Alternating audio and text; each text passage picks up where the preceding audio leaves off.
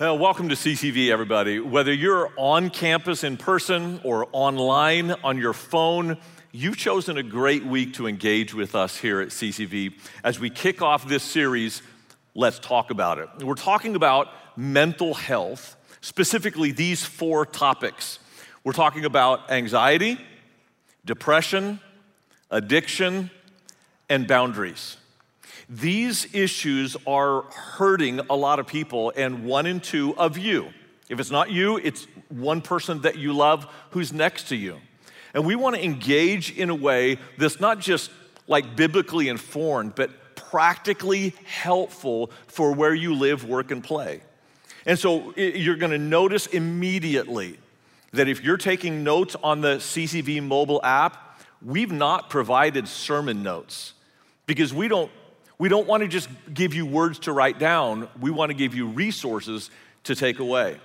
So even if this is your very first time being at CCV, I would encourage you go to your app store, download the mobile app because right now we're going to provide you at least 5 different practical resources on dealing with anxiety. One of them for instance, and we'll do this every week, is a full interview with a licensed local professional Christian counselor on the topic we're dealing with.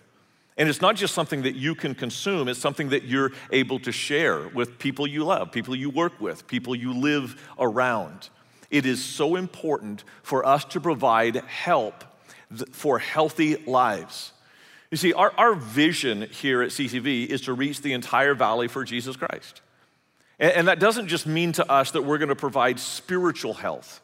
We care about your emotional health and your mental health and your physical health. And so it's, it's, a, it's vital for us to provide you the resources you need, not just for you to be healed, but so that you can provide healing for others. And look, God can use the pain that you're in right now. Often, our deepest pain is our highest platform. But our goal is not just for you to be healed, but as you become healed, the healthier you become, often the more helpful you become for others. That's our goal of this series. So let's, let, let's dig in, can we?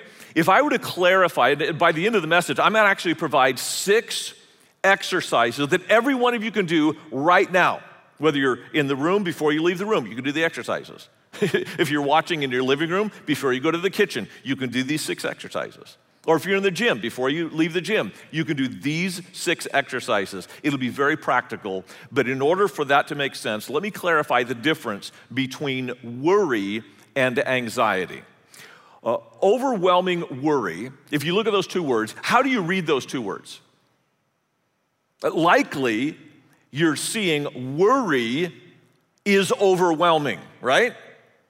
But what if we could change the meaning? Instead of worry overwhelming you, you overwhelm worry. That's what we are interested in in this series. So, I want to draw a distinction between worry and anxiety. Worry occurs in your head, anxiety really occurs in your bodies.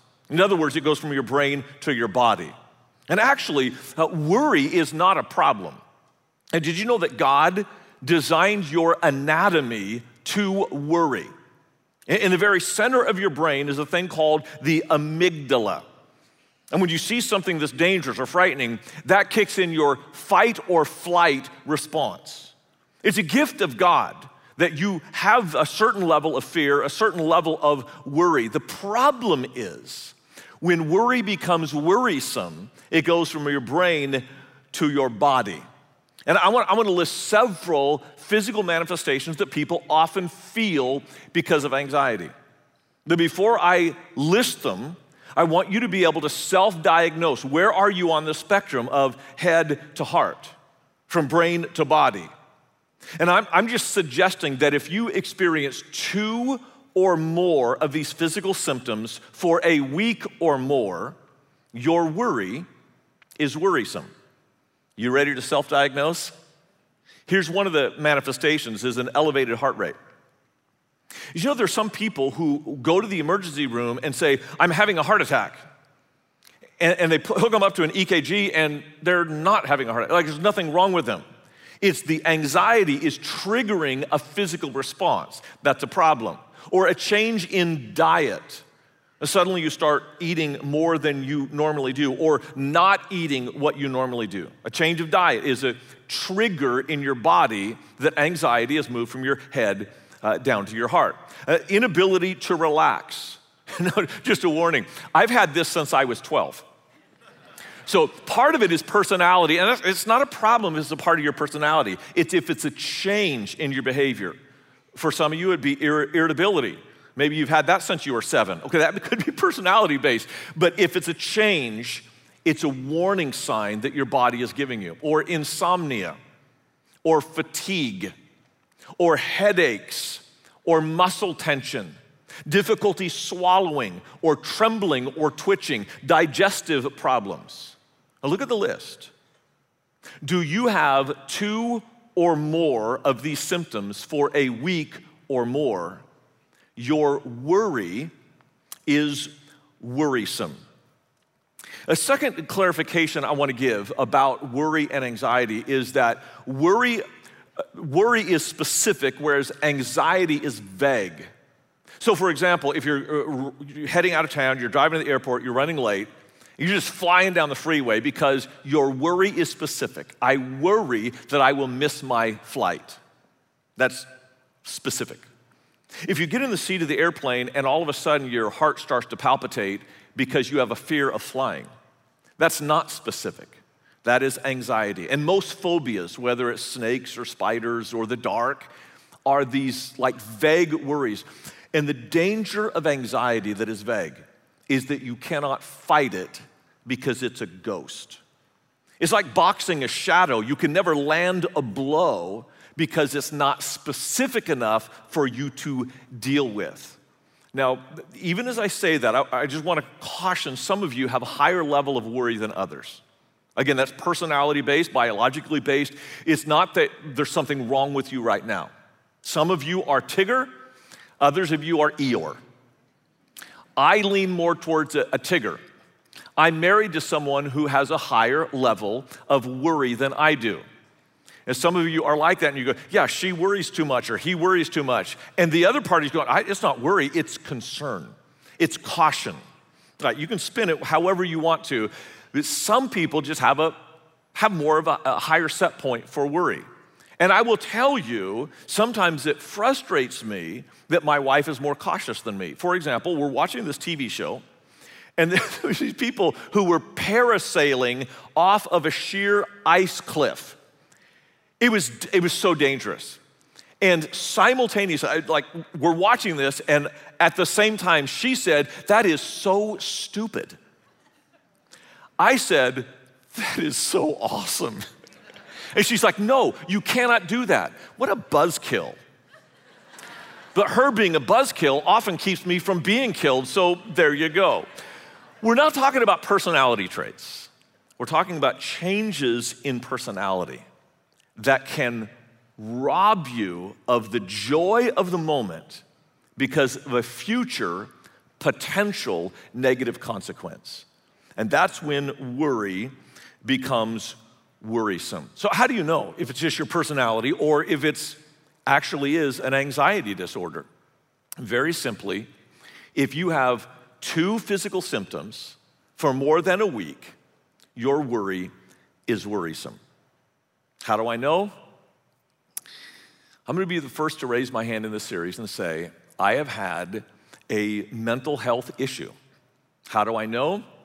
Because I had a headache in July and August. I didn't have headaches in July and August. I had one headache that lasted all of July and all of August. That's a sign that I am under anxiety. And I actually know precisely where my anxiety was coming from.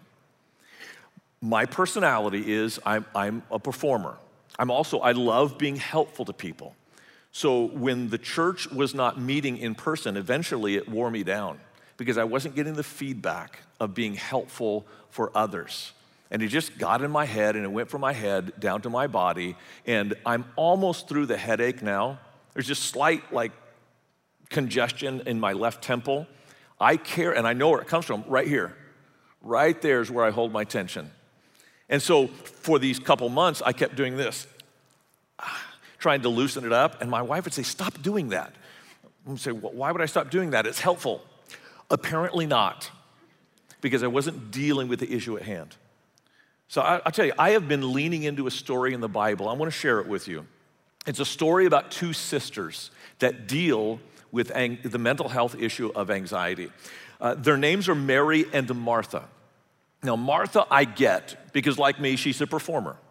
And she gets her self esteem by performing and serving others. It's a good motivation, but it has a negative consequence. So, uh, the background of the story is this Mary and Martha lived in a little suburb of Jerusalem. It's about two miles away.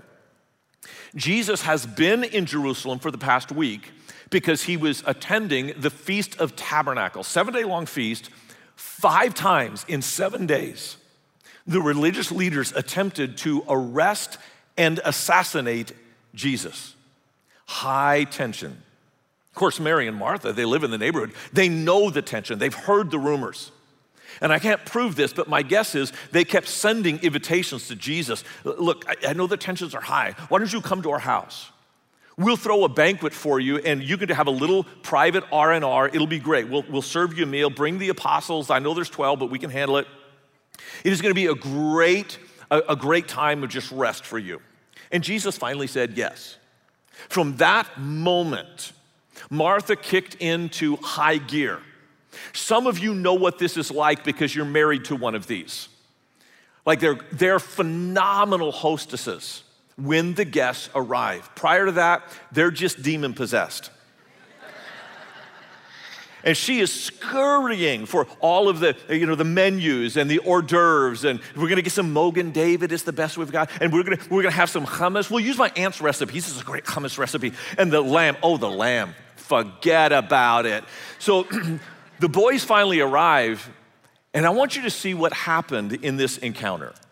Is it comes from luke chapter 10 as jesus and the disciples were on their way he came to a village where a woman named Martha opened her home to him. She had a sister called Mary who sat at Jesus' feet listening to what he said. Now, I don't know if you know this, this is a problem because she's a woman. And she's sitting as a student of a rabbi in a culture where women were to be seen but not heard. No rabbi ever let a woman follow him and sit as a student until Jesus.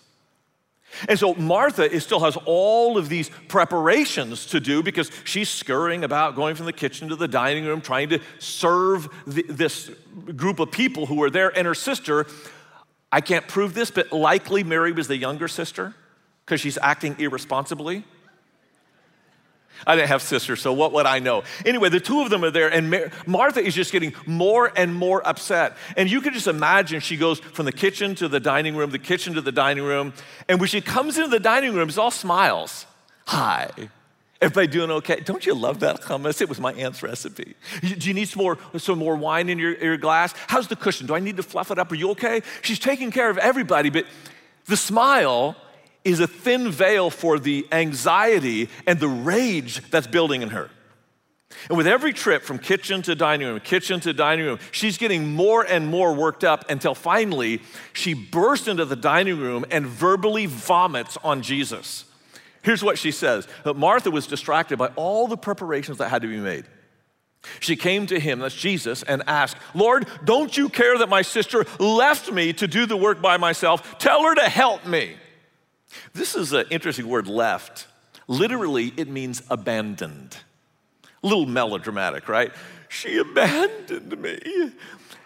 And you would expect, because Jesus clearly will support a traditional Judeo Christian work ethic, that he would turn to Mary and say, That's right, get up and help your sister. Do, do your responsibility, fulfill your role as a woman.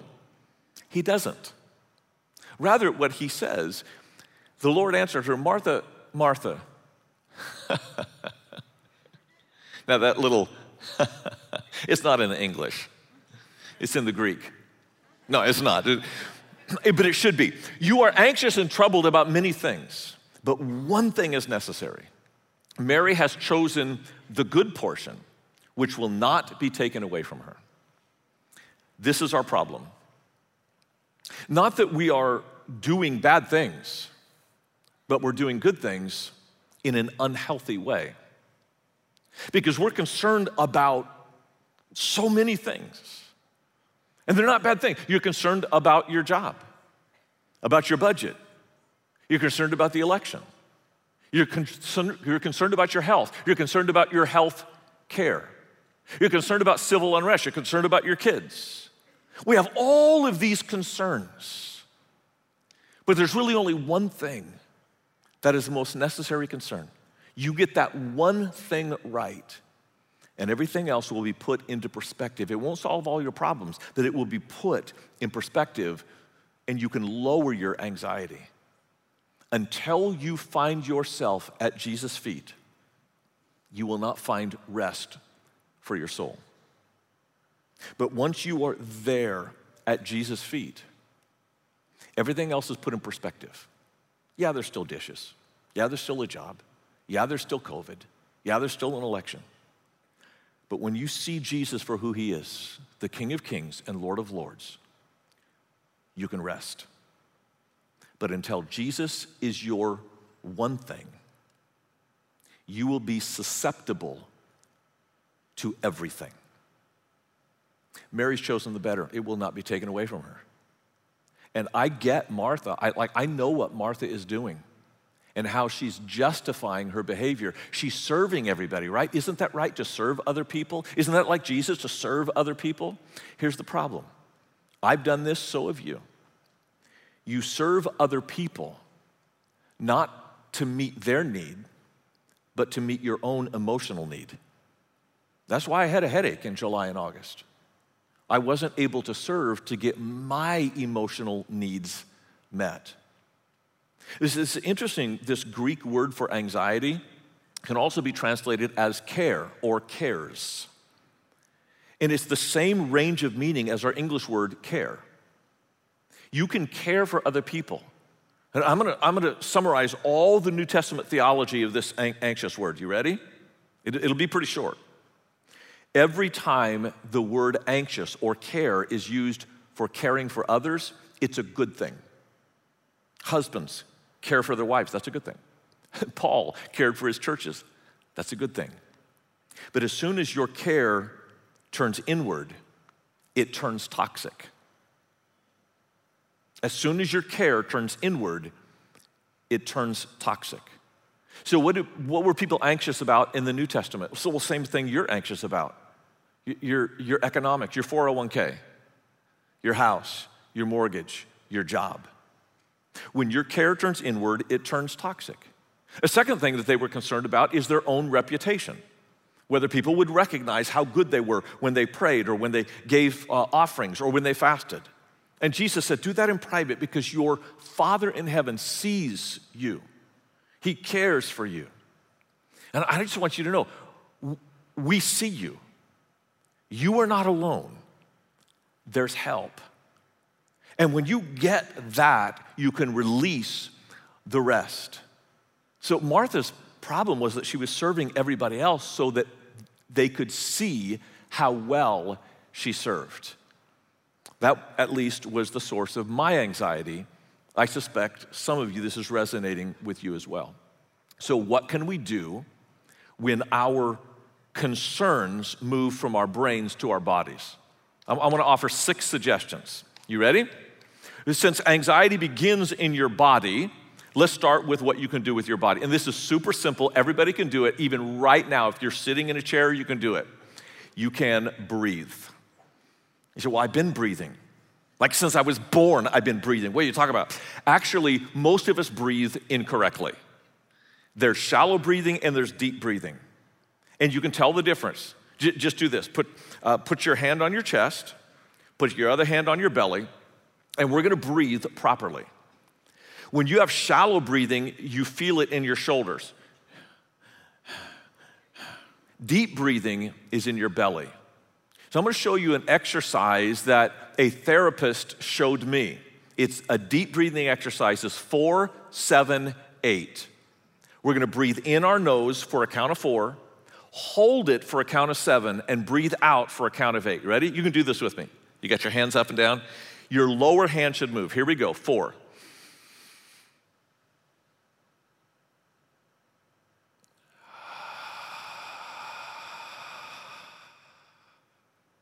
Doesn't that feel good? How long should you do that? Your, your Fitbit gives you a two minute option, gives you a five minute option. How long should you do it? Until you feel your body relax. Your bodies are designed by God to respond quickly to deep breathing to release the anxiety. Here's the second thing we can do is self-care. Uh, what do you mean by self-care? Well, it's kind of what your mama told you. Eat right, sleep well. Now, I, I, would love to tell everybody you need to sleep eight hours a night, so go sleep eight hours a night. You need to eat like keto, so go do that immediately. Not gonna happen. I get that. So, let me offer you three suggestions for self care that you can actually potentially do and today. Number one, it's gonna surprise you take a nap. When you are anxious, one of the most spiritual things you can do is just take a nap, man. You're grumpy. Sleep it off. Second thing, again, I'm not gonna ask you to change your diet because I haven't even convinced myself to eat keto. But here's what you can do. If you are experiencing, if you're the one in two that's experiencing a high level of anxiety, you need to immediately stop two chemicals from going into your body. One is alcohol, and the other is caffeine. Both of those are fuel for anxiety. Cut it out. Here's the third thing that you should cut out at least for a few days. Our, we've studied this enough to know that there is a parallel track of your level of anxiety and your engagement with social media. So if you're spun up right now, I would just encourage you fast from social media and talk radio and news, fast for three days. Wait a minute, that would be.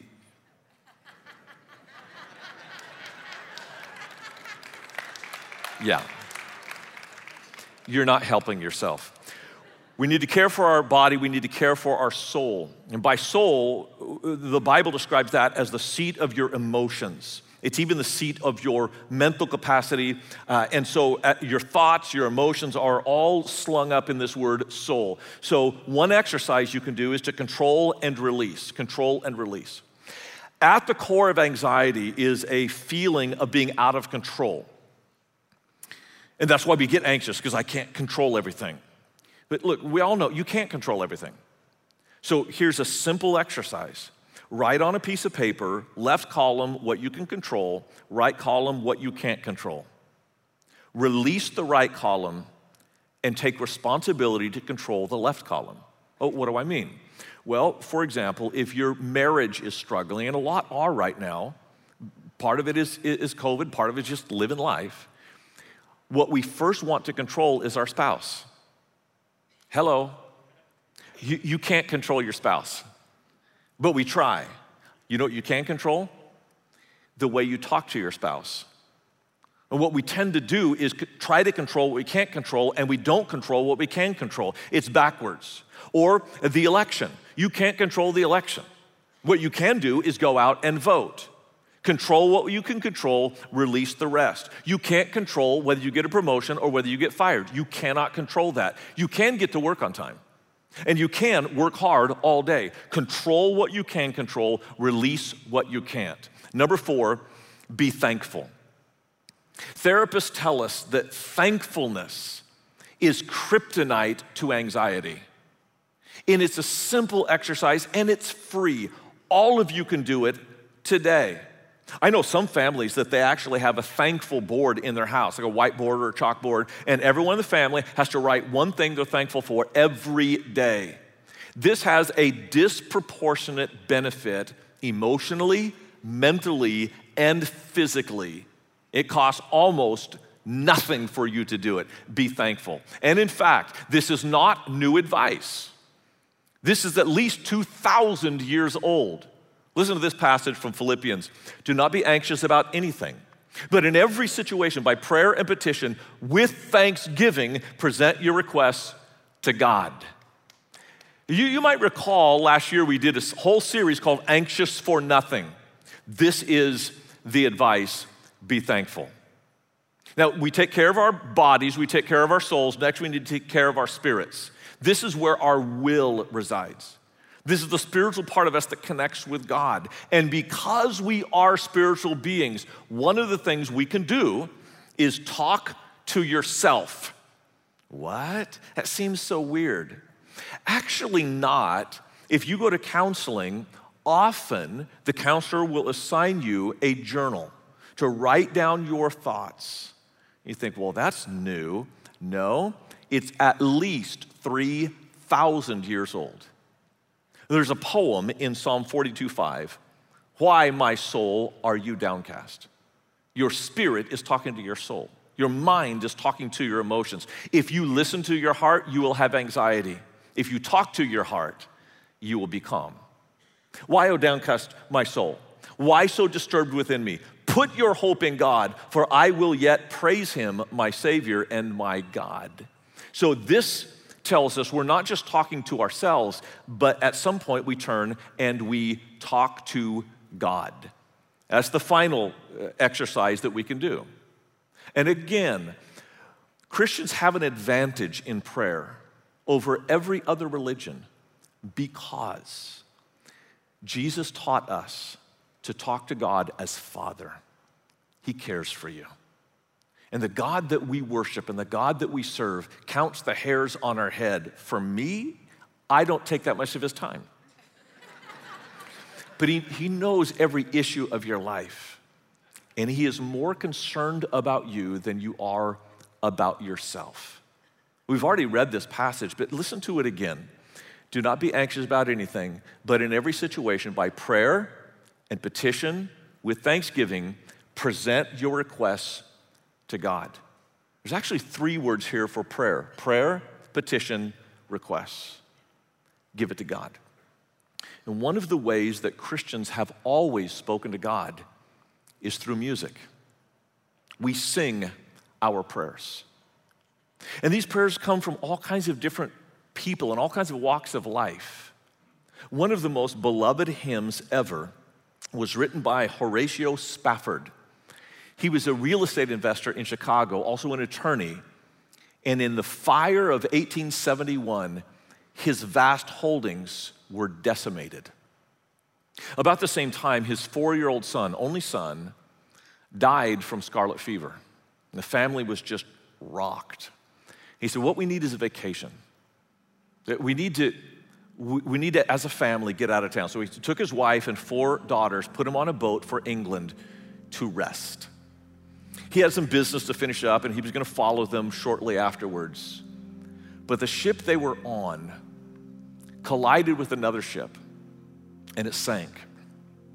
200 people on board that ship lost their lives, including all four of Horatio's precious daughters.